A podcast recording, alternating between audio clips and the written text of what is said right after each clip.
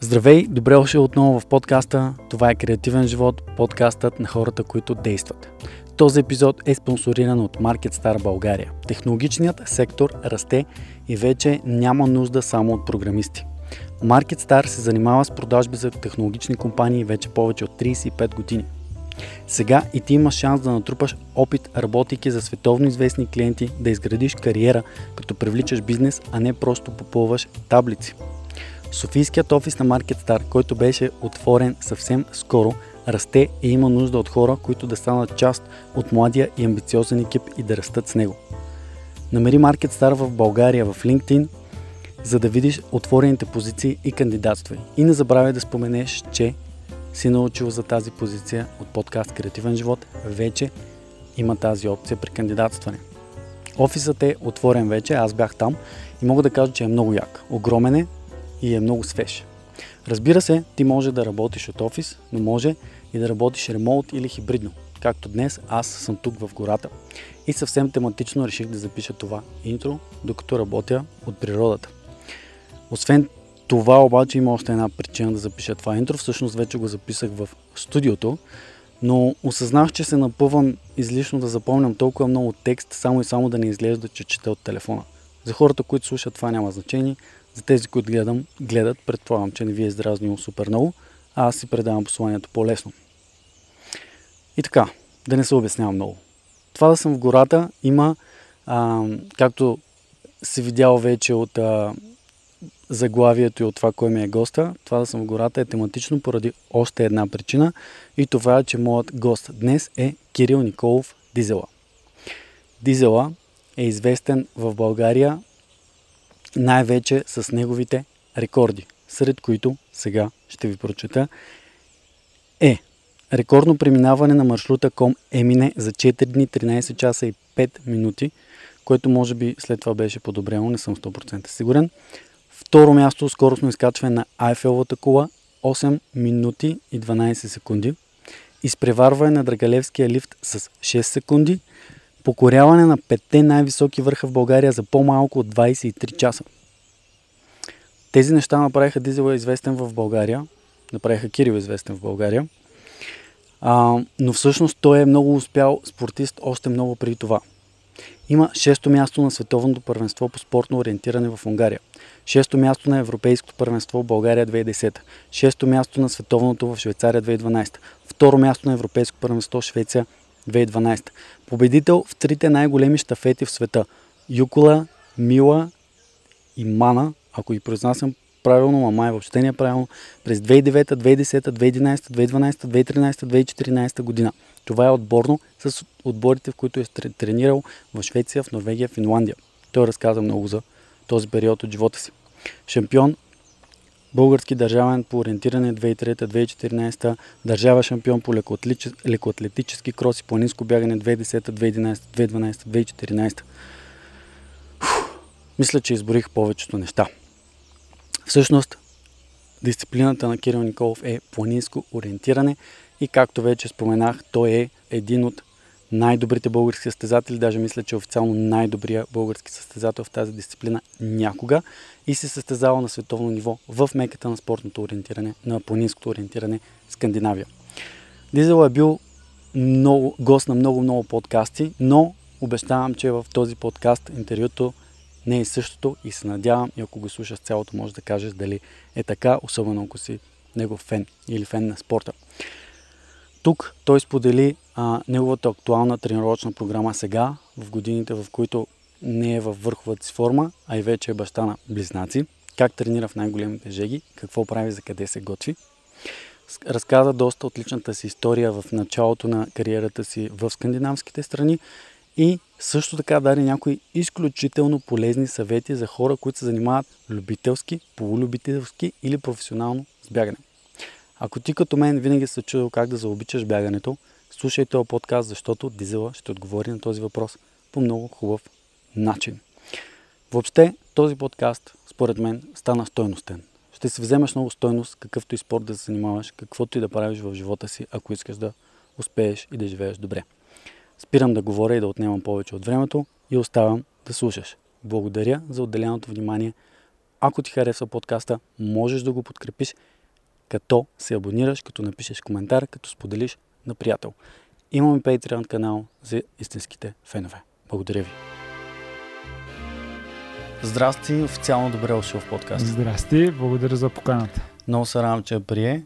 Аз вече ти споделих нали, от кога съм решил още, така че сега подкастът а, обхваща различни теми. Сега ще говорим следващите епизоди покрай твоя малко за спорт, физическо здраве и такива разни неща. Супер. Така че даваме силно начало. Аз... В, в най-топлите дни. Да, мръсната жега, да няма кой да слуша. То няма кой да тренира в топлите дни, не само да слуша. Да, да я почнем от там. Ти, ти си с колелото тук дошъл, аз също съм с колелото дошъл. Какви тренировки правиш сега лятото? Ти вече мисля, че ти ще кажеш, но не си в момента в а, топ състезателните ти години или форма, да. или как да кажа, и ти ще кажеш. За как тренираш сега през жегата? Ами, то може би малко по така, по-далеч трябва да тръгна. Абсолютно, да.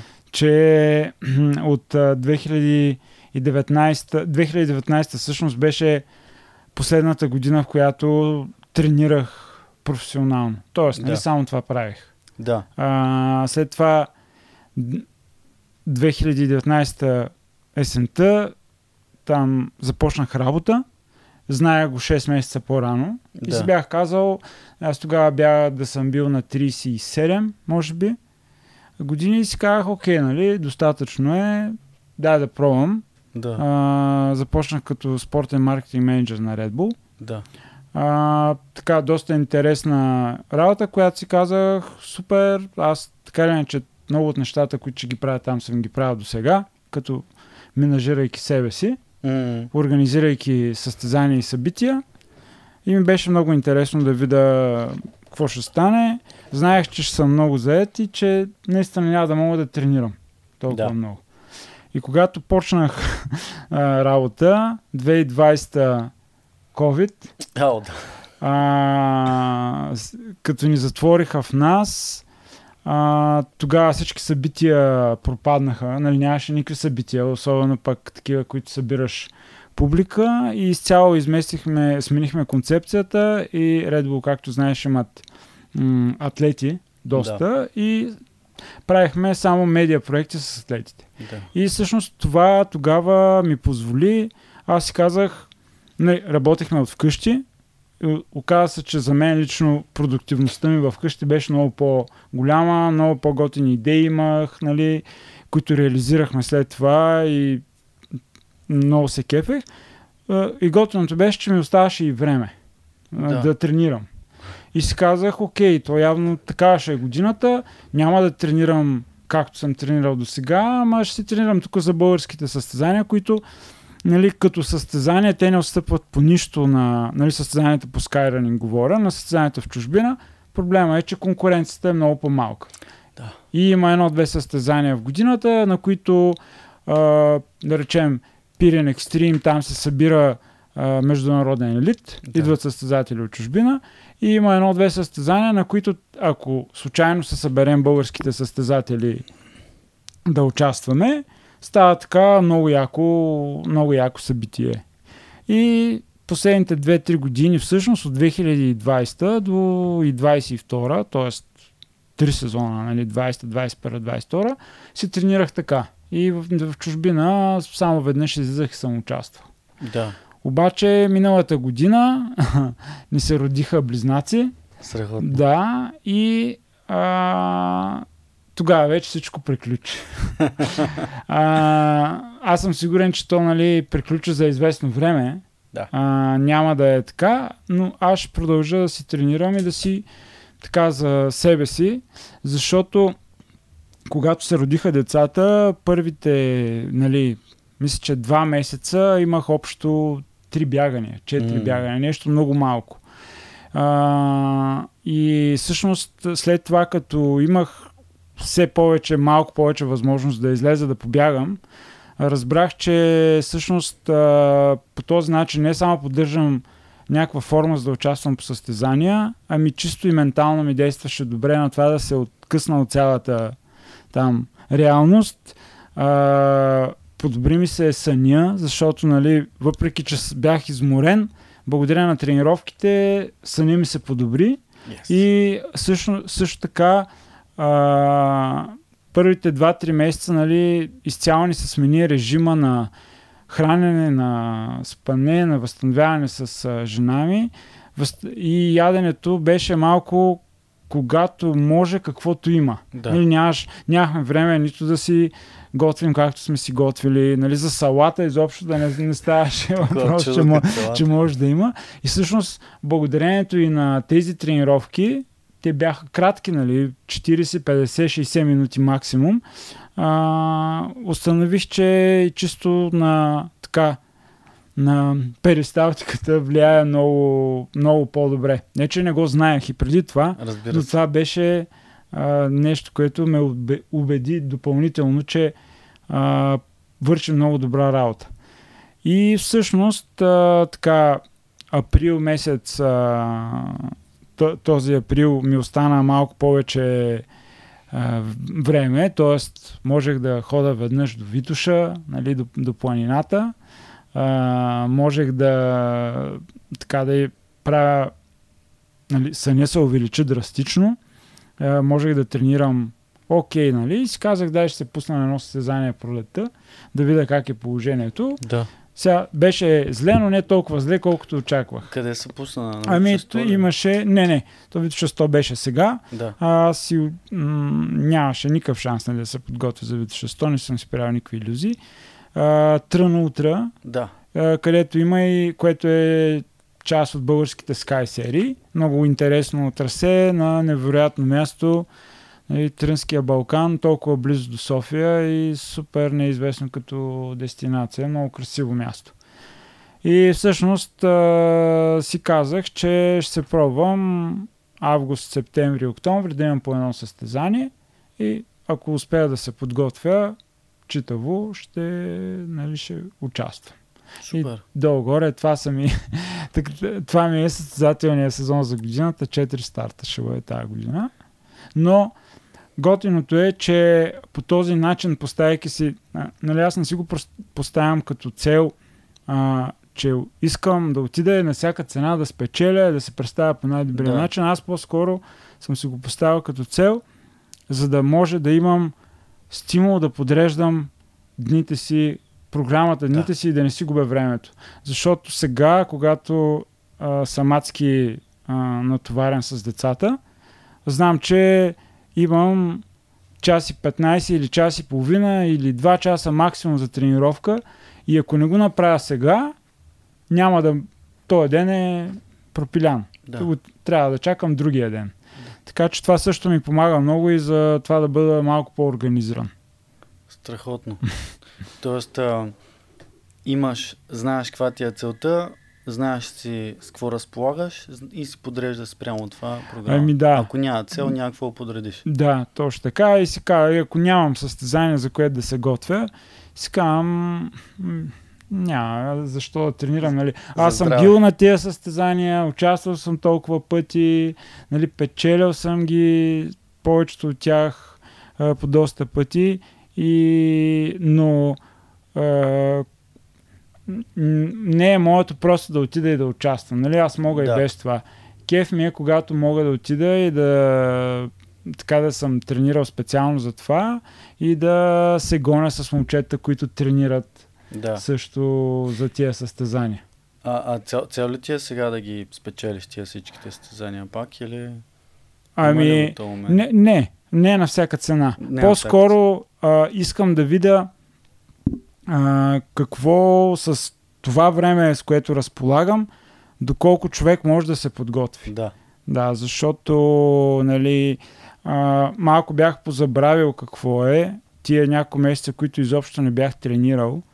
Когато започнах пак да бягам, в един момент нали, аз дълги години съм тренирал с пулсомер, следял съм всякакви Всичко, неща и в един момент човек а, почва да няма нужда от това нещо, защото се усеща. Усеща Мгм. тялото си, усеща кога си, усещаш кога си уморен, усещаш кога не си, се, не си доспал. И сега, когато всичкото беше на едно, ми беше интересно да видя какво се случва с организма ми отново. Да, да, да. И когато отидах на първите тренировки, бягам с някакъв супер нисък пейс. Аз се тлачех се и гледам пулса ми супер висок, което...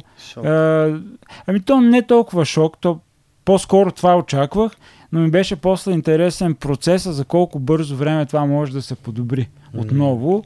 И така гледах да тренирам абсолютно всеки път с, а, с пулсомер, да видя какво се случва, пак да си припомня всяка една тренировка, която правя, как влияе, да. колко време пък ще ми отнема вече за да се възстановя, което, нали, заради това, че все още нали, от 9 месеца не съм спал цяла вечер, цяла нощ, нали, Да, а, възстановяването е много, много по-трудно. да.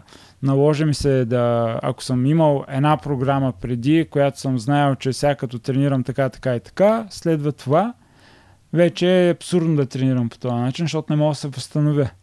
И трябва, трябваше да скипвам някакви тренировки, тежки, да ги заменям с по-леки и тежките тренировки да остават примерно максимум две на седмица. Ако преди са били пет, сега са две. Вау. Да. То, а, да, той е въпроса откъде и аз от нищото нали, го изплюх за как тренираш лятото. Разбира се, че отговорът пред теб е много комплексен, защото има дълга история и различни етапи, през Да. които си преминал. А, малко несериозно, може би, шеговито. Го подкарах, обаче... Да, да, сега, да, да се върна на въпроса. Сега тренирам буквално когато, когато имам този един час. да, И а, много често, особено сега както стана по-жега, а, единствената ми възможност е от 3 до 5. и, това е най-голямата жега.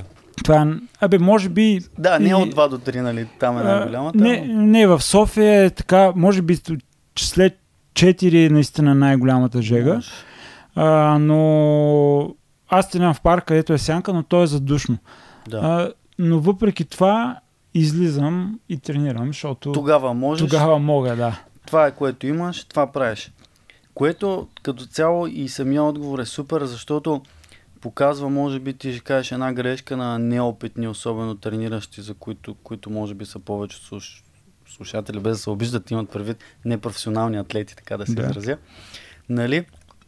Обикновено се сравняваме хората с много проатлети и така нататък. И обаче проатлетите винаги имат цел, имат структура, имат план, а хората тренират уж за здраве и накрая тренират едни тренировки, в които всеки път отиваш и се убиваш от зор. Днеска си в 3, утре си в 5, сутринта, след обяд, ял, не ял, нали? Всичко само и само за да тренираш, Ми. а ти дори няма ходиш на състезания, човече. Social media направо разказа играта на всички, нали? Гледаш някакви, всички станаха супер хора. Да, А... От тази пролет реших. А... М... А...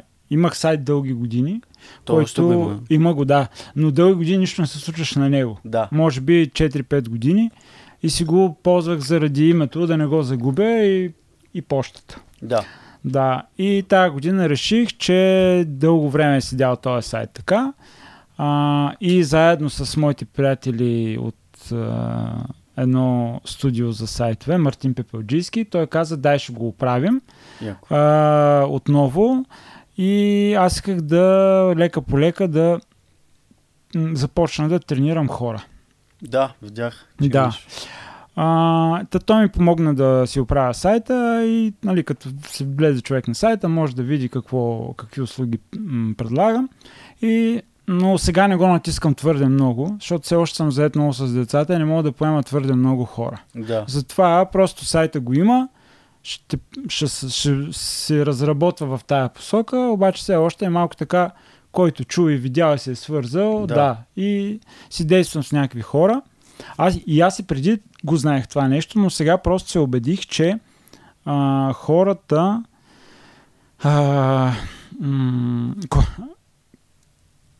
масово си мислят, че е, ако тренират за някакво състезание, трябва да тренират адски много, много, много, много, за да се представят а, много добре на състезанието. Да. А то в, обикновено в тия случаи не е точно така, защото а, ти на това състезание, за да извадиш най-доброто от себе си за този ден, нали, не е нужно преди това да се убиваш. Трябва Точно. човек и да почине, трябва човек да намали темпото, а, трябва след състезанието да също да почине, а, също да си даде, да каже, бе, сега мина много тежко състезание, то организъм има нужда от възстановяване. Беше Витуша 100. Да. Нали?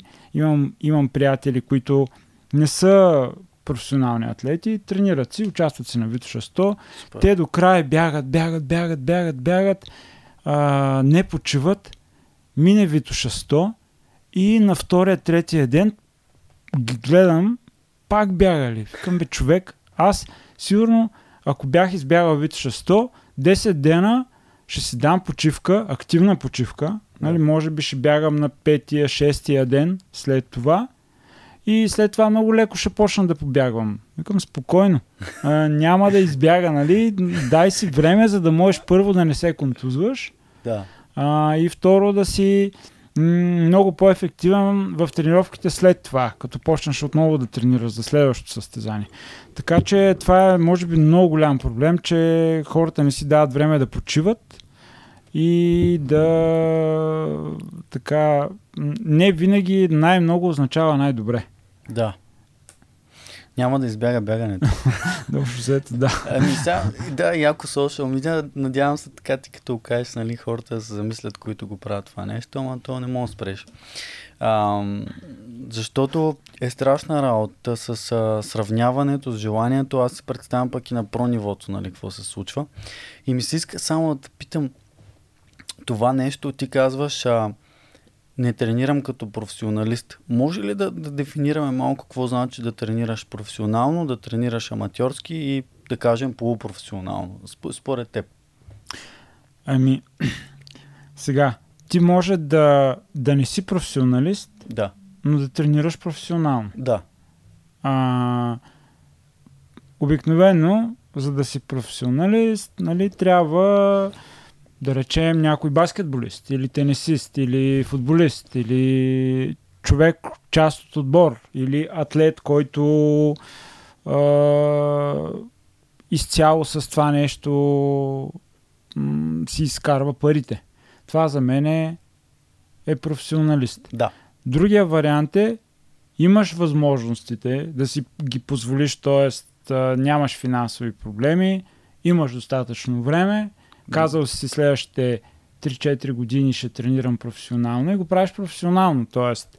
тренираш професионално, възстановяваш се, защото нали а, тренировките а, не че са най-лесното нещо, но тя трая най-кратко време като продължителност от денонощието, с което се занимаваш. Точно. Обаче след това възстановяването, едно е да отидеш на работа, Да.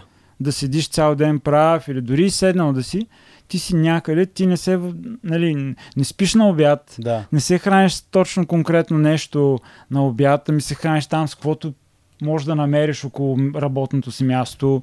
А, вечерно време няма да си легнеш в а, 10 часа, ми примерно ще ходиш да пиеш бира с, а, с приятели, или ще отидеш на концерт, или на нещо, нали, нещо Да. друго ще правиш, или ще имаш някаква, някаква друга работа. Това е разликата. И съответно, а, това възстановяване се отразява най-много на, на тренирането. М. Защото ти, да речем, днес ще направиш, аз и ти а, имаме еднакви планове, да речем. Днес и двамата ще направим една и съща тренировка, Мгм. да кажем. Обаче аз след това ще се възстановявам по добър начин, по който би го направил един професионалист. Ти ще си действаш останалите неща от ежедневието ти и на втория ден може и да се получи твоето, нали? И на третия, обаче на следващата седмица няма да се получи, вече няма да си толкова ефективен. А пък вече, а, нали, аматьор за мен е човек, който също си тренира, добре си тренира, просто не влага някакви по-такива чувства в представянето си на състезания. Да. М- може би това е моята дефиниция за, Да. за аматьор. Или участва по състезания, но той е наясно, че няма амбицията да печели, да става първи. Той си участва за кеф. За кефа, за да не е последен, може би. Еми, да. те всички хора си имат някакви си цели. Да. Защо аз като, аз като започвам да работя с някой и едно от първите неща, които го питаме, кажи ми твоята цел, ма бъди наистина искрен. Да. Нали, защото тя целта не, не е задължително да стана първи.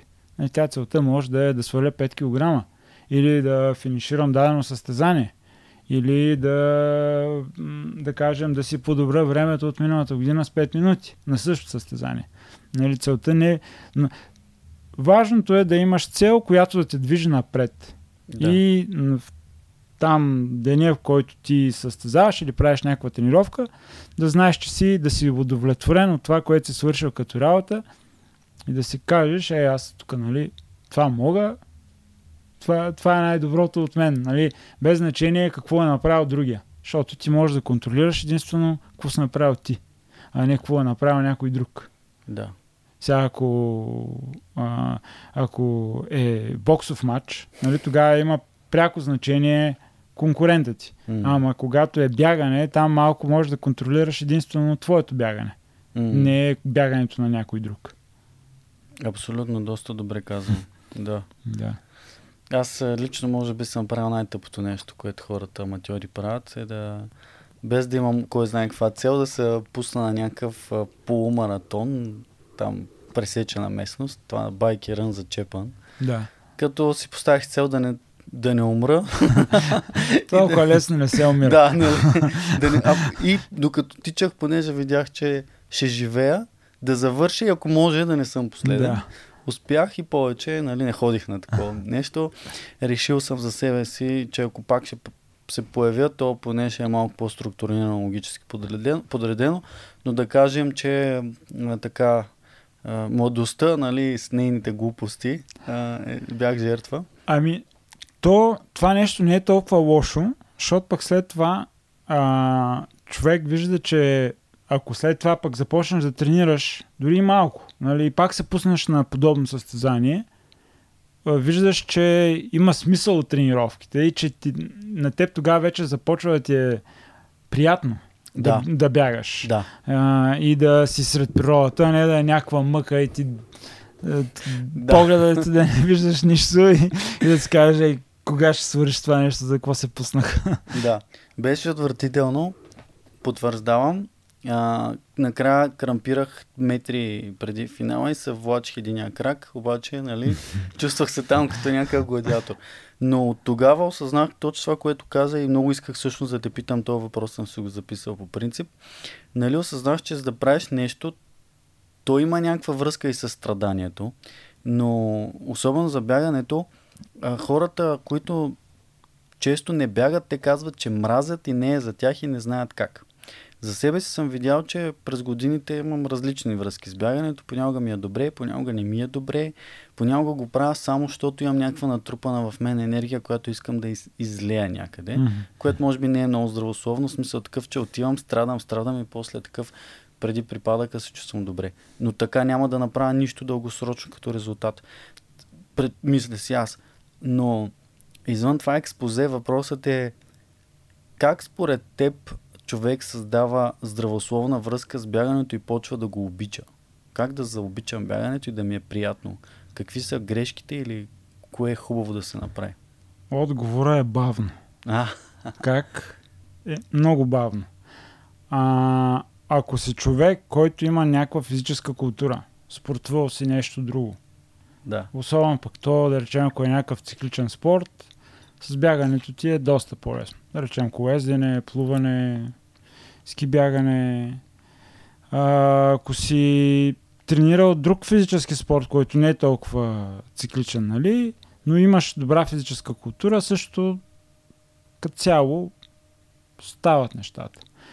Пак бавно, но една идея по-бързо от човек, който изобщо не е тренирал. И сега тук идва момента с хората, които въобще не са тренирали. М- този процес е страшно дълъг Да. а, и трябва да имаш наистина голямо търпение. То неща, ако отидеш на фитнес, ако не си ходил на фитнес и отидеш 30 пъти на фитнес и ще видиш резултат. Такъв резултат, който даже може и да се изкефиш. Абсолютно да. А, ако не си бягал никога а, и бягаш 30 пъти, то няма да е бягане много първите пъти, а, няма да видиш почти никакъв резултат. Да. И ще си кажеш за какво го правя. Абсолютно. Нали, много често така се случва.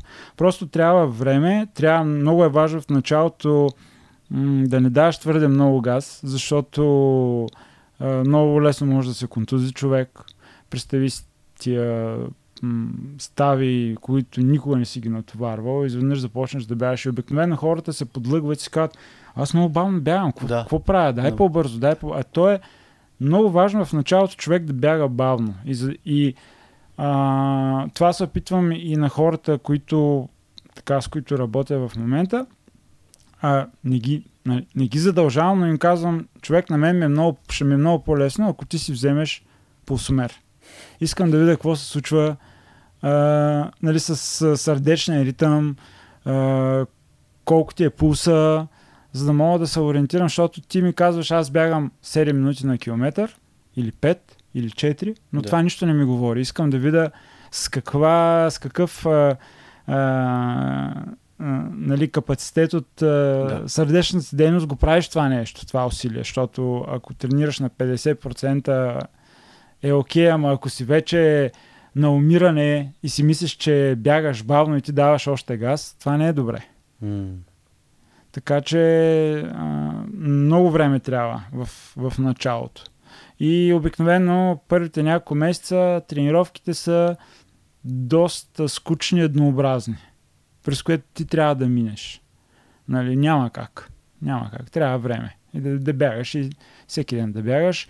Сега може да се играе леко с, а, с разни тренировки, за да е малко по-интересно на човек, по-бързи, по-бавни, някакви къси интервали, а, някакви неща, но там пък крие други рискове, че много предпазливо трябва да се прави. И ако човек, когато го заболи нещо, той, да речем, не го е болял по този начин, той не може да ти обясни какво. Защото а, мен като ме заболи нещо, и аз отивам на физиотерапевт, с който работя, и му казвам, боли ме тук, смятам, че е мускул и смятам, че стана смятам, че е този мускул и смятам, че стана, защото направих еди какво си и то стана така. А пък, примерно, той ми казва, боли ме тук. Нали? И, и окей, нали, дали е мускул, дали е нерв, то нали, много често то те боли коляното, ама проблема е в глезена. А, много, много такива неща, които трябва внимателно да се действа, особено в началото, защото една контузия може да ти спре и да ти убие желанието да тренираш. Правим кратко прекъсване. Отново, при да оставя да изслушате целият разговор, за да спомена отново и да напомня, че този подкаст е спонсориран и се излъчва благодарение на MarketStar България. MarketStar се занимава с продажби за технологични компании вече 35 години. Ти също можеш да натрупаш опит в сферата с технологични компании, да работиш за световно известни клиенти, да изградиш кариера като привличаш бизнес, а не просто попълваш таблици. Защото Софийският офис на MarketStar се разширява и има нужда от нови попълнения. И ви гарантирам, че тези хора са страхотни и се струва да работиш с тях или за тях. Може да работиш от гората, може да работиш от офиса в центъра на София на деветия етаж с бруталната гледка, но най-вече можеш да работиш с страхотни хора, страхотни колеги, страхотни менеджери и да се развиваш в приятелска, окоръжаваща и позитивна атмосфера, такава, каквато има нужда всеки професионалист да се развива. Имаш или нямаш много опит, кандидатствай за MarketStar, ако това представлява интерес за теб. Ако си търсиш работа или нови възможности и не забравяй да споменеш как си научил именно от подкаст Креативен живот. Благодаря ти, оставям те да слушаш. Приятно слушане. Който много бърза, бавно стига стана положението малко Ами, с... а, Не е задължително, нали? Има хора, дето доста така добре се справят, са природно надарени, но да кажем, че те са изключения. Има ли, в, има ли, аз те слушах в един подкаст, говори за талант. Има ли талант в бягането, мислиш ли? Има. Има. Има. Има, да, много. И а, България има м- в бяганията доста таланти. М. Проблема е като станат тия таланти на 18 години. Почва Не само в бягането, в спорта. Ако погледнеш българския спорт, имаме толкова много шампиони за юноши и девойки. Европейски, световни, страшно много. В много спортове. Така. И след това при мъже и жени имаме много малко. Ама това верно е така, между другото. Аз сега не мога да се сета за някой спорт, който следя, да нямаме Юноши. юноши. Вчера или оня ден мисля, че е на плуване на 17 годишни. Да, Подобри дори рекорд. световен рекорд, да. да. Но той е а, точно за юноши. Той ще влезе в мъжете скоро обаче. А, ами няма да е много скоро, защото мисля, че е на 17 години момчето. Да, да. Така че те мисля, че- не, не, не знам в плането дали имат Under 23, както повечето спортове имат. Така че запознат. няма да е много скоро. Има Но как- време. Но както и да е смисъл, 18 какво става? А, Ами става живота. Е живота, нали? Да. И напоследък нещо, живота е станал твърде хубав явно. Много е хубав, да. И дава се всичко е така. Има, сравнително има. Има, да. На времето спираха, защото нямаше. И трябваше да... Нали, моите, хората, с които аз тренирах, м- само в моят отбор имах, ме, имах още три момчета на моето ниво, които се дърпахме един друг. Да. в ориентирането, нали, говоря. И трите момчета спряха поради това, че живота ги пое в някаква посока. Почнаха да работят, Да. да учат. Аз реших, че аз искам това да правя и това е моят начин да се измъкна от, от нямането. Да. И м, пък сега ми се струва, че малко обратното. Мислиш ли? Еми, по- всички. По-скоро обратното виждам аз. Да. Е, отваряш телефона и там е много хубаво всичко. Много, много бързо, от днес за утре става. Да. Особено ако си... Айде да не говоря не, лоши, не хубави неща, но може би особено някои атлети, атлетки, като ги фанат рекламите и спонсорите, така да кажа, извън спорта, някакси хубаво става. Но, но То такива няма много. да, В България особено. да, Аз нали, за България говорим. да. А, а, а при теб какво беше? Ти на 18 реши, че продължаваш с а, спорта и всъщност... Ами да, аз исках да продължа с спорта. Като завърших а, гимназия в Сливен, а, реших, че ще следвам а, в, не сега в Националната спортна академия. Има специалност ориентиране. Има, да. Да, и а, това, ще, това ще си е моето.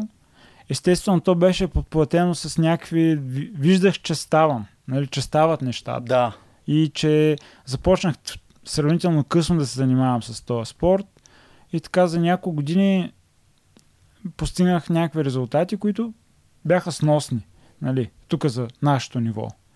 И винаги съм се чудил какво ще е, ако, ако тренирам повече, ако тренирам в друга среда, ако излезеш... ако изляза извън България и всъщност това нали стана там след първата ми година в, мъжката, в мъжката група направих доста снос, добри класирания а, за, на световното първенство по ориентиране. А, всъщност най-добрите някога, когато, които някога е правил, 12 и 15 станах и си казах, окей, нали, А, които българи направо на... на... да, да. А, сега, имало е доза шанс, Е. нали, но а, по-скоро а, аз го исках и, и аз, аз го исках и твърде много, твърде силно, нали, това нещо. И после с а, помощта нали, на тогавашния ми треньор а, отидах в Швеция. Там да... Меката на ориентиране. Меката на ориентирането. Аз това не на, разбрах. на аутдор спортовете. Да, аз това малко не разбрах от моя ресърч. А, дали... Това коляното ти ли между Не, глезен. А, а, Той да. си пука така. Така е. на, ся, на, ся, на всяка крачка, докато Така- бягам. така? Не, не ми пречи. Да, ще говорим за това, ако успеем, че то много неща, но а, това не разбрах от моя ресърч, дали си живял там известно време Да. или си ходил се състезал само или просто си присъствал на състезания или как? Първата година живях почти една година. Швеция. Изцяло там. Да, Да, защото по-скоро нямах средствата да пътувам. да, то това е... М- м- клуба, за който се състезавах, Стора Туна, а, от а, Борланге, той е един от големите градове в Швеция. Нали, 100 000 град, което за Швеция, тя Швеция е колкото България. Долу-горе, 100 000 град си Да. от големите. Намира се до Фаун, който е много голям ски център. Това на север ли е? Не, това е за Швеция си е по-скоро към на юг. То по Но не толкова на юг. Нали да, Да. кажем стотина километра северно от Стокхолм. Окей, окей, Да. да. А, в, така в средата на Швеция. Мгм. А, те ми предоставиха място, където да живея безплатно, да се състезавам за клуба и ми поемаха участията по състезания. Супер. А, и аз трябваше да намеря начин да си из- изкарвам някакви пари, за да Живееш. живея между другото, да. нали, между останалите неща. И всъщност а, правих карти за ориентиране, които А, те ми плащаха за това нещо. към клуба пак. От Куба, да. Страхотно. И така хем ми беше деня плътен, Да. м, защото в началото беше така малко, нали, тотално ново място, нови хора и ако нямаше какво да правя, щеше да е така, А още тогава на каква възраст си бил всъщност? Точно на 21. Втори, трети курс в НСА, може Да, ли? прекъснах Прекъсна. академията, да. Завърши ли го после? А, така и не съм си взел държавния изпит. Е, Завърших семестриално и ми остана държавен изпит. прекъсна, отиде там, излезе ти възможност, направил си топ а, исторически Ами не, времена за... П- първата година всъщност това, което беше а, нали, много интересно е, че аз все едно за първи м- отначало започвах с спорта. А, Все едно, че не бях го практикувал никога. за- защо? Н- нали, имаше някакви проблясъци, някакви стартове, на които се представях добре, но да кажем, ако съм имал, защото аз всеки уикенд състезавахме по две състезания на уикенд, да кажем, ако съм имал 50 състезания за годината, на 5 съм бягал добре. Уау. Останалите 45 много зле. Каква е причината? Ами причината е, че м- а, районите са много по-различни. Мгм. М, Тукашните райони на Балканите и по-скоро Централна Европа а, са много по-лесни за ориентиране. да. Защото информацията, която има на картата, т.е. обектите, които... Нали, там е много начупено, постоянно са едни върхове, блата, а, форми, които отнемат време да се научиш да четеш този район, тая карта на висока скорост. Да. Скоростта имах, Да. физически бях много добре подготвен.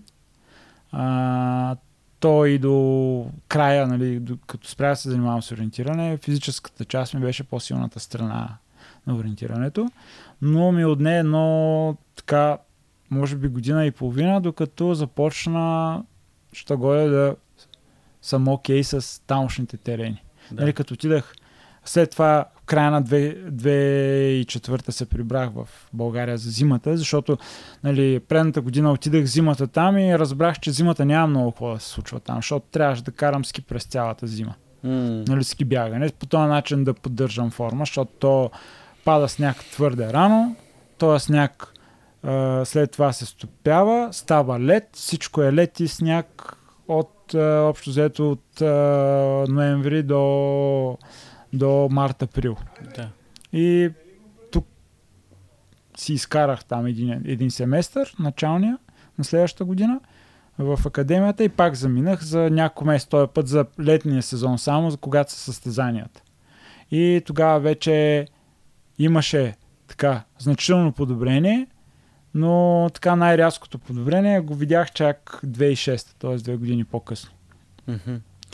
А, и мисля, че това, че отново бях поставен в ситуация да си никой, нали, да се доказваш, да трябва да се докажеш да си в първия отбор на, на, тая, на първата щафета на дадения отбор, мен ме абецираше. Нали, някой би го... М- представи си, отиваш на световно, ставаш а, 12 и 15 а, и след това отиваш в някакъв клуб в Швеция, който няма нито един национален състезател, нито Да. един и те бият на всяко едно състезание. Като... Вау, да. Да, за такава конкуренция говорим. а, отиваш на... Нали, беше много интересно, защото ние с тях, когато отивахме на лагери, да речем, зимата се ходи най-често на лагери в Испания и Португалия, защото времето го позволява. Нали, топло е, няма сняг и всички скандинавци, професионалисти прекарват цяла зима там. Супер. Почти цялата зима. И резултатите вече, когато отивахме там, бяха много по-различни. Аз успявах да бягам по начин, по който си бягам. Защо? А, ами точно заради терена. Терен. Заради картите, заради Ама и те терена. там си го познавали предполагам аз? Не, не, не е до познаване. То е до... А, м- как да кажа? Географски чисто и, и, и климатично? Не, а, то е, си представи, а, тук имаш един а, лист хартия, на който е написано някакъв текст. Да. Обаче думите са, имат много голямо разстояние между тях. С големи букви са написани. Лесно се чете. Mm-hmm. И да речем, на този лист имаш 50 думи. Да. Написани с главни букви. Бързо се чете, лесно, вижда се отдалеч. И това е картата в България. Okay. Или картата в Централна Европа. Okay. Има изключения, но масово. И отиваш там и същия този лист не са 50 думи, а мисля да кажем 250 думи. Не, сляти са и трябва много да се взираш, нали, да видиш къде свършва едната дума, къде почва другата. Да. Това представлява картата в Скандинавието и това пред... другата представлява карта в България. Тоест, информат... имаш супер нова информация, която трябва да се научиш да я обработваш на висока скорост. Да. Защото веднъж изгубиш ли се, после ти отнема много време да се релокираш, да се да, да тръгнеш по правилния път. Като... Така, така мисля, че най- най-добре го обясних да може да ме разбереш за, да, защо, нали? Мисля, че схванах като то изгубване в, в вашата дисциплина, доколкото знам, че примерно 30 секунди, минута да. и половина, нещо такова. Да, да, това е, не е да се изгубиш и да не знаеш къде си и да отидеш на в съседното село, нали? Да. Макар, че и такива случаи е имало. нали? Не аз, но да. има. А, но са, да, под изгубване имаме това предвид, че сме м- загубили някакво време по, по трасето. Добре, и после просто ми е любопитно, някакси там си доказал си, нали, работил си, работил си, кога дойдоха тия, ти имаш шесто място на световното, имаш после много спечелени състезания. Какво, какво ти отне ами, да достигнеш до там? Ами... Биш в едите и после... Не, не, не. Аз а, не, не е точно така. А, ами до 2008 аз състезах за втора туна. Имах да. вече топ 10 на световно първенство. Бях много близо. Да. Нали, до до топ 6. Да. Но разликата между топ 10 и топ 6 е огромна. Така. А, в смисъл, че винаги е, винаги е голяма разликата. И ам, в ориентирането има две големи штафети. А, едната се казва Тиомила и е в Швеция. Другата се казва Юкола и е в а, Финландия. И а, двете да, да ги спечелиш са много престижни. А, и може да ги спечелиш единствено ако имаш много добър отбор. Тогава, когато аз състезавах, три отбора бяха, които се въртяха. Mm. Един, а, два, два норвежки, Хауден и Кристиан Сант, и един финландски, Калема Расти. Mm-hmm. И аз а, бях на доста добро ниво вече и знаех, че аз мога да съм част от тези отбори, че исках да спечеля тия щафети. И знаех, че ако отида и тренирам за тия отбори, не просто ще спечеля тия щафети, ами че ще се развия като състезател. Да. И след световното първенство там 2008 писах на два от тях и ни те казаха идвай. Яко. Да. И ни те казаха идвай. Хауден, норвежкия Хауден, и всъщност 2009 и 2010 аз ще там да тренирам и малко и поживях в Норвегия. И всъщност, ако в предишния си отбор вече бях титуляр, бях един от най-добрите, побеждавах другите момчета на всички състезания или на почти всички състезания, на които участвах, като отидах в Хауден, там на всяка една тренировка, не просто на състезание, на всяка една тренировка, понеже Халден е нали, легендарно място, а, до тебе на тренировката застават някои световни шампиона, някои европейски, застават хора, които са печелили тия щафети многократно. А, и тогава, общо взето, играта пак се рестартира и пак започнах от, от нулата. Не, айде, не от нулата, но нали, запо... бях догонващия. А, беше много яко, защото философията на този клуб беше и че те задължават в състезателния сезон да живееш в, в града, в Халден. То е едно малко градче на границата с Швеция. М. А, тая е южната част, малко над Гьотеборг. И а, това беше много яко, защото ние тренирахме, наистина тренирахме заедно всеки ден. Или когато няма официална тренировка на клуба, се разбирахме помежду си и ходихме пак да тренираме заедно. Яко. И всъщност това още, още първата година, когато отидах и след този сезон, който направих там, аз тогава направих първия си топ 6 на, на световно първенство. А, на, в Унгария беше тогава, 2009. Само, че атмосферата не беше нали, супер моята. Смисъл? Защото, ами, треньора нещо не му се кефех твърде Мгм. много, някакви такива неща. Плюс това ние, ние не сме професионалисти, т.е. ти там не си на заплата, нали? не си Да. нещо, което а, да, ти, да те задължават някакви малумни правила. Имаше, имаше отбора, имаше някакви премии, но не е нещо, кой знае какво. И аз си казах, че не е моето. Няколко от съотборниците, с които се имах най- най-много, отидаха в други отбори. Аз казах, окей, аз бях до тук и писах на другия отбор, който там имах пък приятели, които се познавам от много отдавна. И всъщност те казаха, заповядай, вече след, след Хауден, нали, след бяганията ми по тия световни първенства, беше много по-лесно. Разбира се. Да. И до края на, на ориентироваческата ми кариера си останах там. Нали, си бягах за Калема Расти 5 години, 6. Пет години изкарах. Ами аз още съм там, даже 2008 бях, аз спрях а, 2015, 2016 да кажем, две години по-късно ходих да бягам само Тиомила, пак, за, Окей. пак за отбора, така че и сега ако реша и искам да отида да бягам Тиомила, най-вероятно ще съм във втория отбор, няма да съм в първия, но ще кажат заповядай, ела да участваш, да бягаш. Пак в Норвегия, извиня, само В, в Финландия. в Финландия. Да. да, да. Просто да, да съм Да. сигурен, че съм разбрал. Йоансу се казва града и близо е до, как да кажа, до руската граница. Аха, аха. И, а, а там прекарваше, колко време си прекарал? Живял В Финландия там? съм прекарал почти нула. Да. Много малко време. Там вече ходих наистина само за състезания и за лагери. Да, то Швеция Норвегия, така си поживял малко. Да. А, а сигурно си имал възможности и варианти. Сигурно сто пъти сте питали, обаче ако и аз да те питам, не те ли се е искало да останеш там и да си развиеш там кариерата и всичко? И сигурно е много по-благоприятно като условия. А, ами аз а, така две, нали, 2013 започнах да правя някакви неща тук, тези проекти, Да. заради които хората ме знаят. Абсолютно. Нали, аз почнах да ги правя с идеята да си намирам спонсори, за да мога да се тренирам за ориентирането. Да. И м- така започнах да се кефа доста на планинското бягане. М, А пък България е доста... Ние имаме планини там почти... Да. Да. Единствено Норвегия имат интересни места за бягане, но м- реших, че ще се...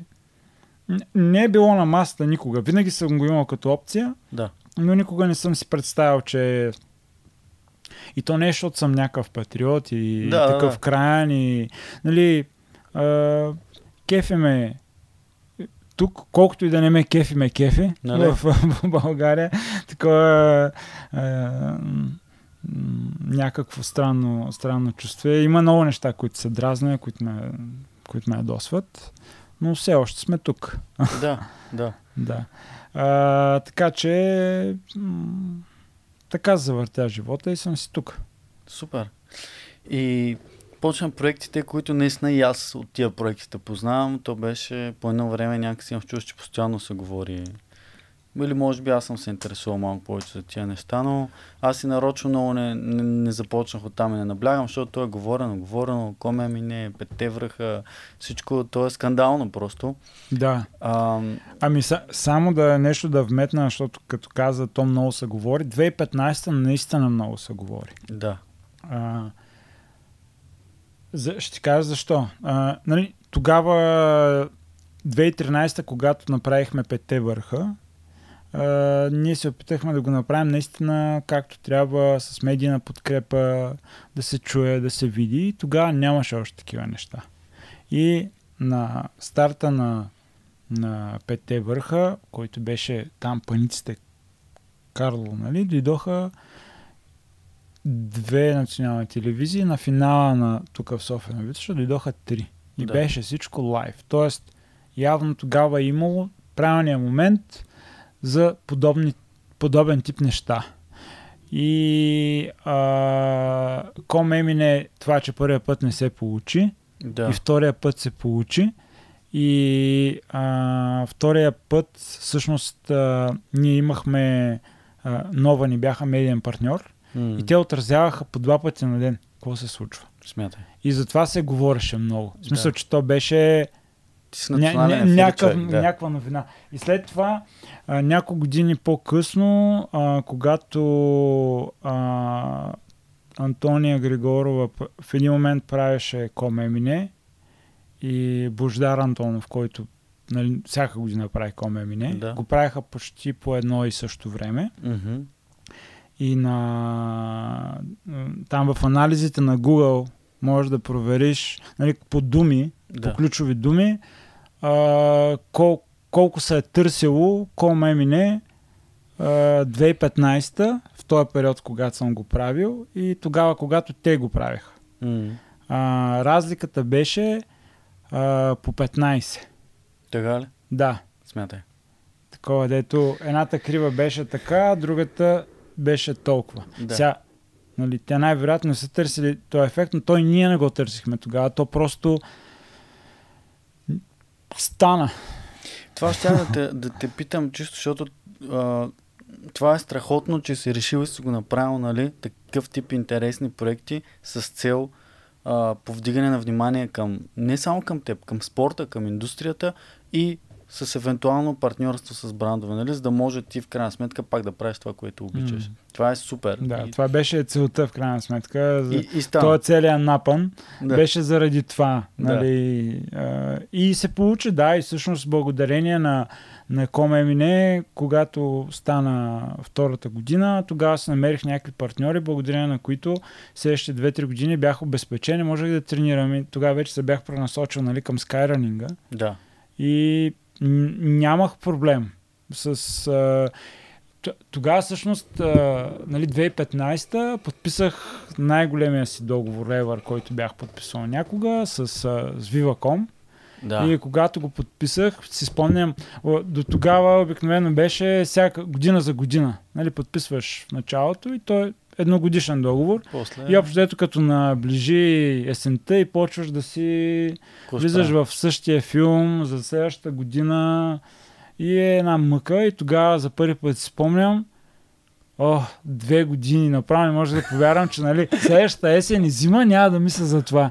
И, с, и след това, нали, след Viva.com а, една година по-късно дойде Петрол, да. а, българската компания Петрол. Да. И с тях беше 3 годишен договор, което беше е, нали, най-накрая нещо а, да. може да се фокусираш върху тотално други неща. Важните неща. Да. да. А не да, да, да, да тренираш, да мислиш и да мислиш и, нали, как се каже, за, за тази финансовата част, която е... Ами, тя, да, тя ме научи на много. А, срещнаме с много интересни хора, запознах се с много интересни хора. А, научи ме как да се пазаря за себе си. Така е. най- е важно. най-така казано а, на уличен език. Да. Но а, нали, беше... Сега много добре знам колко струвам и когато някой иска нещо от мен, и аз му казвам, човек, ти не ми плащаш, защото аз ще дойда да говоря. Нали, много често имам запитвания за някакви motivational О, speaking, да. да, и такива неща. И аз казвам, моята цена е това, защото ти не ми плащаш за този един час, аз да дойда да работя, да свърша нещо. Ти ми плащаш за 20 години, за които аз ще ти разкажа. Да. Нали, за някакви истории, които а, са от живия живот, а не хипотези. Абсолютно, да. Да. Да, motivational coach, нали. А, да, и аз много се радвам, че дойде да разкажеш тук, нали, макар че то просто аз много се чудих какво точно говорим сега, където сме говорили. Отишли, отишли, говорили сме, говорили сме. Обаче това, което забелязах, понеже тук този подкаст винаги захваща малко и маркетинг частта и такова. Вие сте планирали бягането така, че да може на телевизиите да им е удобно да дойдат да отразят финала, нали? Той да бъде в София и да бъде горе-долу в прайм тайм. да, това е за петте Това е стратегия, нали? Да. Измислена, не е като ще го направим и така. Да, да, да. Тогава за петте върха нарочно беше 7,5 старт. Тогава идеята беше да се избяга за под 24 часа. Да, Нали, не се е гонил рекорд. да. За колко най-бързо. Нали, Той може- има ли такъв рекорд? ами не, след това никой не го е правил това нещо, Значи, защото то е... вече ти А, си не, не, не, да, тогава поставихме рекорд, но то а, този рекорд, аз съм...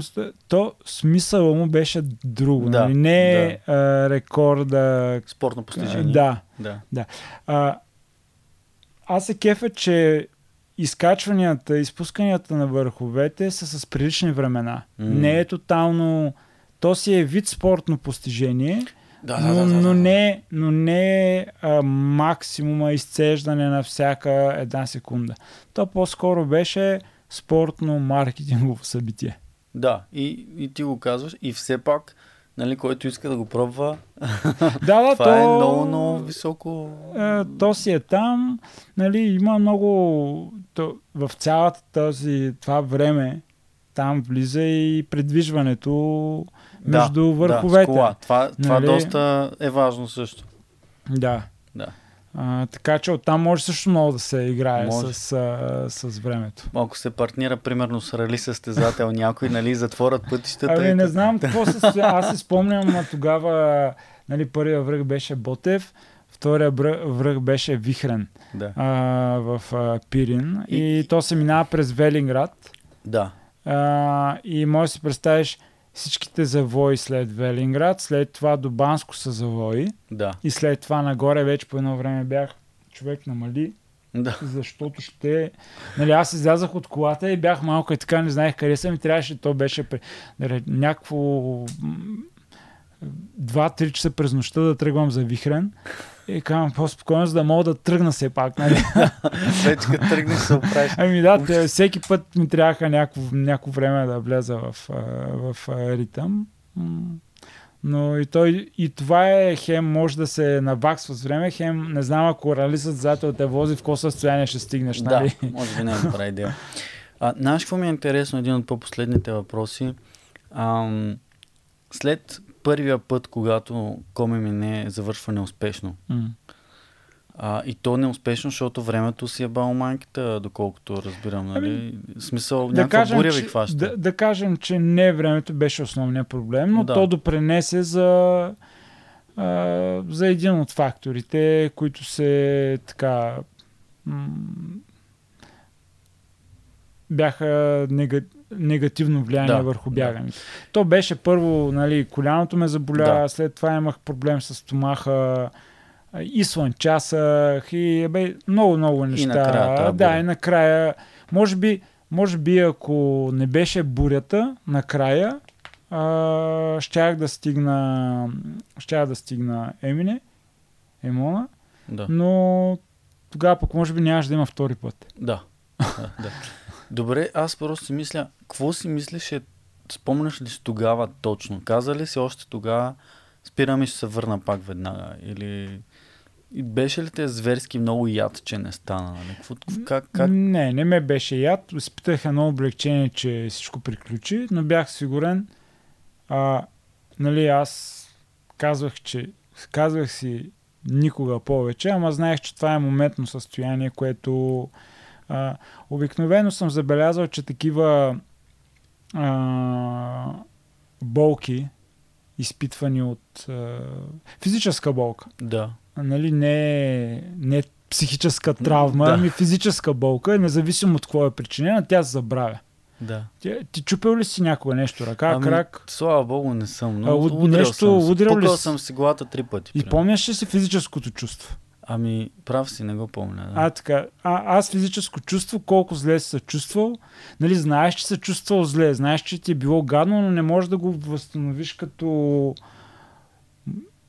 като чувство. да, да, прав си. И да. се забравя много бързо. Да. Но менталното. Да. И т.е. лесно реши после, че Да, се да, върне. да. Знаех още, още есента бях сигурен, че ще го правим следващата година. Да. М, не веднага, защото аз тогава, между другото, 2014 нали, се състезавах активно в а, ориентирането. Спомням, а, като свърши Комемине, имах състезания за, за участие Да. и гледах максимално бързо да се възстановя и да се довърша сезона. А, но в момента, в който сезона приключи, почнах да си мисля за следващия и си казах, няма, няма начин нали, да не е коме мине отново. Това ще е. Да, Ами да, има ги филмите в YouTube, ако някой не ги е гледал. да, и пак... два. И, не, не, това е бутилката. А, помислиш, че пак гледа. Не, а, да, филмите, кога всъщност а, точно когато беше пандемията, ги пуснахме а, безплатно в YouTube ги има и двата Да, филма. има ги. Reach Your Limits и 109 часа. Предполагам, че всеки в България, който а, се занимава по някакъв начин с сходен тип спорт, нали, ги е гледал и много от хората, които слушат, са е гледали, но ако някой не ги е гледал и, и струва си, може да или да се откажете от тичането, или да започнете. Не, втория е доста така позитивен. Да, да, да. да. да. В първия имаше един човек, който беше много такъв, ам, как да кажа, притеснен а, и постоянно се караше на някой Тодор. Такова беше. да. Той го има във втория филм. Да. Това е основно действащо лице. Да, да, Да. Много, много са яки. Има и други много неща, материали. И общо ето вече с теб, а, мислиш ли, че и целенасочено ли го направи да превърнеш дизел в една маркетинг машина, която да работи за теб? Не, никога не е било самоцел Да, това нещо. Но просто в един момент видях, че то се получава. да, да Нали? го правим. да. Ами, то не е имало и даже дай да го правим. Да, то си стана. То, то си стана и просто винаги, когато излезе някаква възможност да се доразвие, я използвам. Да, Защото а, така го виждам. да. да, не е било. Не, никога не е било самоцел това нещо. Просто съм виждал, че е по-добре с това, защото ми помага. А, сега, защото вече имаше книга, уебсайтът ти вече работи, както Да. разбрахме. Е, сега след този подкаст той ще падне, толкова Да. посещения ще има, А. че нямам дума. А, да, книгата, за съжаление, никъде не може да се намери в момента, защото там текат още едни дела. Така ли? Да, с, а, а, с единия от... Аз се писах с, а, с двама души. Да, да, да. С а, Богдан Русев, който е автор на книгата, и с а, Георги Филипов, спортен журналист, който има там разни претенции. Аха, Да. А, и на първа инстанция нали, заведе дела и заради това Вакон а, издателите се е спрели от, Да. от а, производство. виж това не, не се бях Да, не и на, там на първа инстанция го спечелихме категорично М. делото. Той реши да обжалва и сега ча, мина и второто дело и сега чакаме м- решение. Да. Да видим какво ще става. Ами надявам се Ами- да, да е окей. И, То, вече, то беше толкова отдавна, че аз вече... Да. да забра... много често забравям, че изобщо има книга. Нали? т- така ли? Да. Ама то е някакво такова, ти много рано някакси я написа тази книга. А, как, как да Тя кажа? всъщност е написа Богдан Русев, аз не съм я писал. Да, ти не си писал. Ами не, Не, защото писал той е, е, той е а, историята на... Моята история през Да. на Богдан Русев. Да. Да. А, да Води се автоби, автобиографична, но а, нали, е по-скоро неговия поглед върху моята автобиография. Разбирам, разбирам. Ами, аз мисля, че и се надявам, че предстоят сега много други интересни работи, които ще има материали за втори, второ издание. Допълнена версия или втори том, не знам. Ще- Ми да, случват се, случват се интересни неща. Защото сега ти поемаш по много интересен нов път с а, позицията ти на спортен маркетинг. Не, не, аз спрях да работя това нещо. А, така ли? да, две години и половина по-късно мисля, реших, че не, не продължавам. А, действаме с, а, с Basecamp, Окей. да, с Exco Sports. А, там отговарям за част от брандовете, които внасят. Да, и с Карпа също така работя. Все още съм атлет. По-скоро съм ембасадър. Съм, да, да. да. Не, атлет са вода, но аз се усещам като, като ембасадър, защото много не атлетствам и се вода тек реп за източна Европа. М. Да. И, и какво е чувството сега да минеш от простезател, който пак е състезател, а към човек, който работи в тази индустрия? Ами, готино е, защото нали, Exco Sports а, правят, правим с Exco Sports, но организираме пет състезания годишно по, по планинско бягане, по skyrunning. М. И просто малко си от другата страна на, Да. на, на нещата. Сега по-забавно е да по-забавно е да участваш. По-лесно е със сигурност, колкото да организираш. Но да кажем, че и тук има а, нали, готина част. Като махнеш гърча. Защото да, си, да организираш състезание, нали си е изключителен гърч. Такова, дето, особено пък там по време на, на, на самото състезание, така, после трябва много повече време да се възстановиш, колкото ако си го избягал. Сериозно. да. Добре, поне ти като човек, който е бягал, бягал много състезания, нали, сега сигурно знае, имаш някакъв различен поглед над организацията, може би. Има ли някакви неща, които се опитваш да иновираш или да променяш? Или... Ами, опитваме се да правим някакви неща, но те, за съжаление, са свързани с... Нали, ако искаш да го направиш състезанието по начин, по който а, си, го, си го виждал на Запад, ти трябват много средства. Да. Всеки... Нали, има много често... Там има няколко бега- бегачески групи във Фейсбук, които доста често се коментират високите стартови такси по състезанията и Да.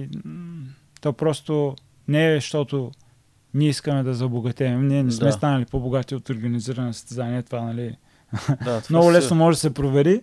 Да. А, но за да станат състезанията по начин, по който м- ги виждаме навън, а, трябва много помощ от а, държавата, от а, общините, от градовете. А там помощта, общо взето е м- ние няма да пречим. М, Нали, и осиг... може да осигурят а, полиция или дори за линейка си плащаме всеки път. Нали? О, вау. Някакви такива Да. неща, дето а, ако нямаш тая помощ и, уча... и а, разчиташ единствено на стартовите такси, да. си на загуба винаги. Абсолютно. Или, или ако не си на загуба, то трябва да го направиш да, да кажеш, ей, тук е старта, ама там да няма нищо. Айде, Да. стартирайте и да си маркира от тресето и като върнат да, да е същото. Разбирам. То в всякакъв тип неща, които се опитваш да направиш нещо. Ами аз го казвам, защото знам, че навън е така, защото имам приятели, които организират и съм си съм разговарял с тях колко много им помагат там а, гърчетата, общините за това тия състезания да са на висота, да се случват, да изглеждат добре. Да. На- Най-малкото, нали, те, се, всеки един дребен детайл променя, а, променя състезанието и облика му. Да кажем, едно е да опънеш едни а, такива найлонови ленти за коридори, друго е да наредиш ограждения, които ограждения струват пари, нали, да ги наемеш. Да.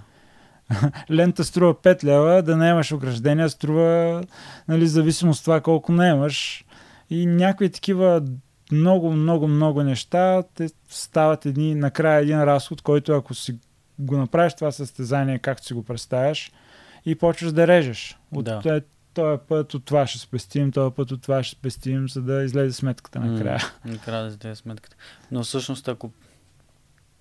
Да. Просто хората трябва да... Може би разликата в... навън и за тия места, които говориш, е, че хората също споделят и някаква идеология и искат да са причастни да помогнат.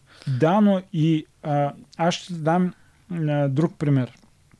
А, аз лично с един мой приятел, преди нали, тия състезания, които Екско, Екско Спорт се организира, ние сме, аз съм по-скоро помощник там, но едно от тях е едно състезание, което ние го измислихме и ние си го правим. Това, Да. е, това е Балканиада, което се случи след няколко седмици в Карлово. Супер. Тая година а, има, ще има над 300 участника. Първата година имаше 120. Тая, Яко. и е, нали, колкото по-тежко е състезанието и по-трудно, няма тази масовост, която имат маратоните, да речем, която Разбира има се, Витуша да. 100. Нали.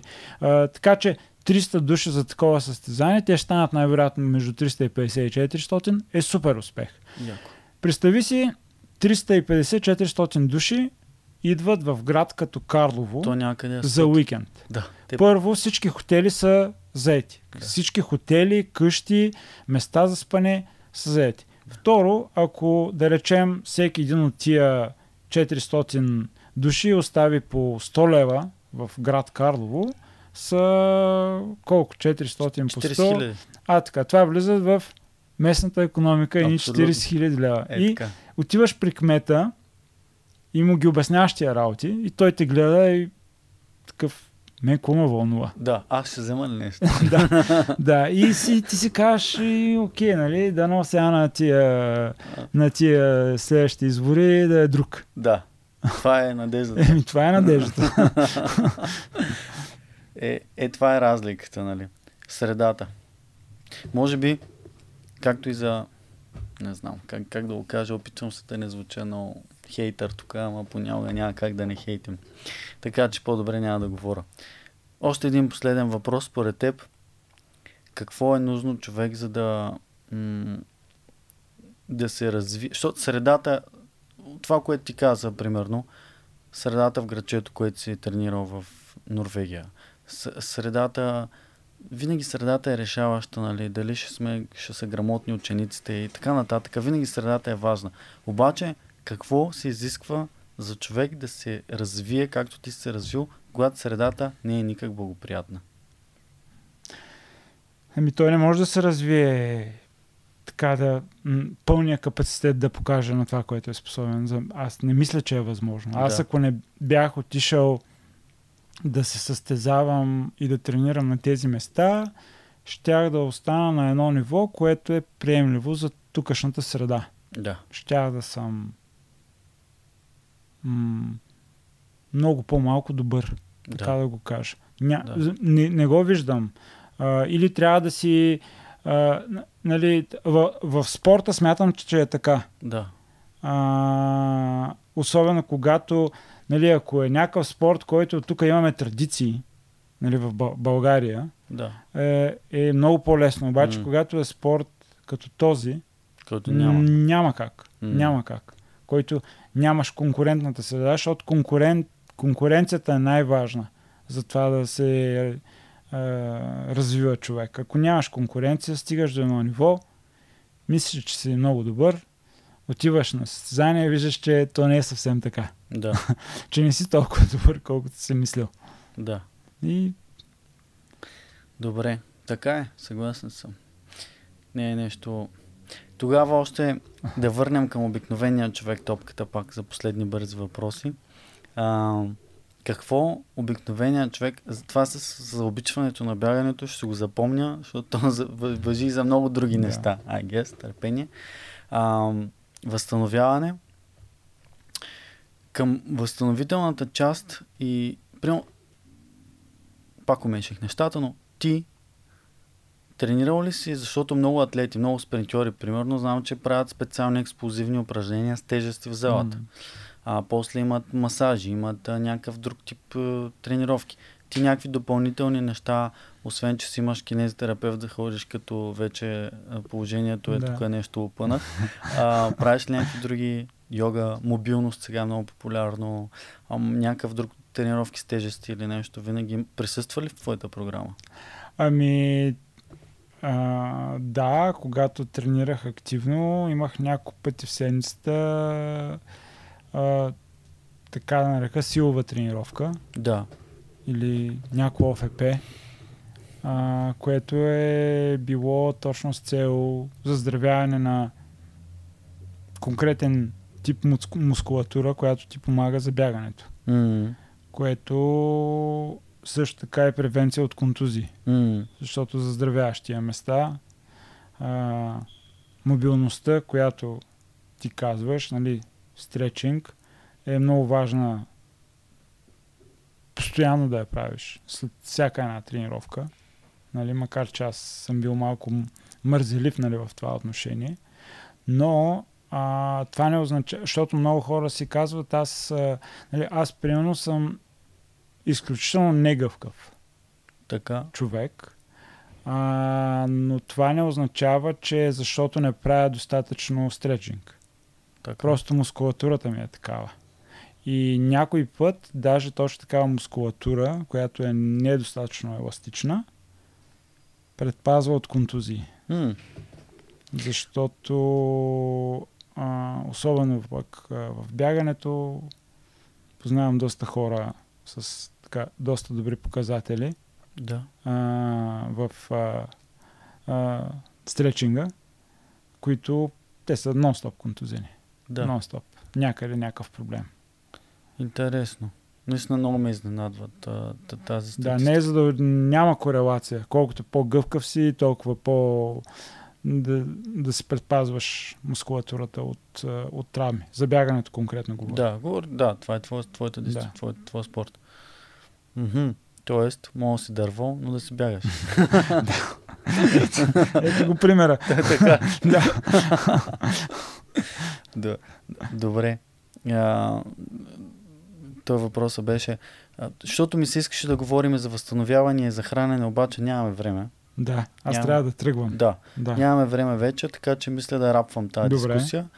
И някой друг път живот и здраве. Ако не, каквото сме си казали, сме си Да. казали. Да. Благодаря ти много, че дойде.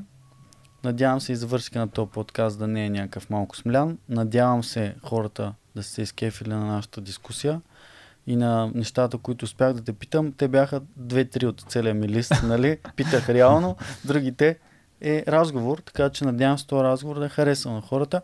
Също да на теб да е харесал. На мен ми беше изключително приятно. Много ти благодаря. И аз благодаря за поканата. Да. Хората, които са слушали, а, ще има линкове в а, описанието, където и да слушате и гледате този епизод, а, които, за нещата, които говорихме, вебсайта на Дизела, който е dsl.com или как, как се пише? Точка БГ. .bg. Да. Окей, ще го линкна. Очаквайте там скоро да се случват неща. Вакантни места за тренировки с Дизела, нали така? Да, има. Сега и само последно, даже сега а, стартираме една м, така видеопоредица от съвети за тренировки, които стартират всъщност тази седмица. Сериозно? Да, 10 епизода с съвети за планинското бягане. Е, добре. Значи, аз може да не съм ги задал въпросите, но вие сте направили контента, тъй Да. че работата е Да. супер. По-добре, че не съм питал да не ликваме. Това звучи супер. Много Да. яко. Ще го има и него. Ще го шерна със сигурност за тези, които се интересуват. А, Да, то ще излиза така 3 месеца. Да. Месеца по 2-3 епизода. Снимано е, сега само трябва да се монтира и ще излиза на час. Нали? TikTok Като- ще има ли? Не, никакъв случай. Добре, значи това ще го има хора. А, включете се там, който иска и е изгледал чак до сега епизода, защото това са знам колко процента от хората. Коментирайте и споделяйте с приятели и най-вече правете нещо хубаво за себе си. Бягането може да е едно от тия неща. Ако не, нещо друго, свързано с движение, съм убеден, че ще бъде. Това беше Креативен живот, епизод 51. Благодаря ти много, че беше мой гост. И аз благодаря.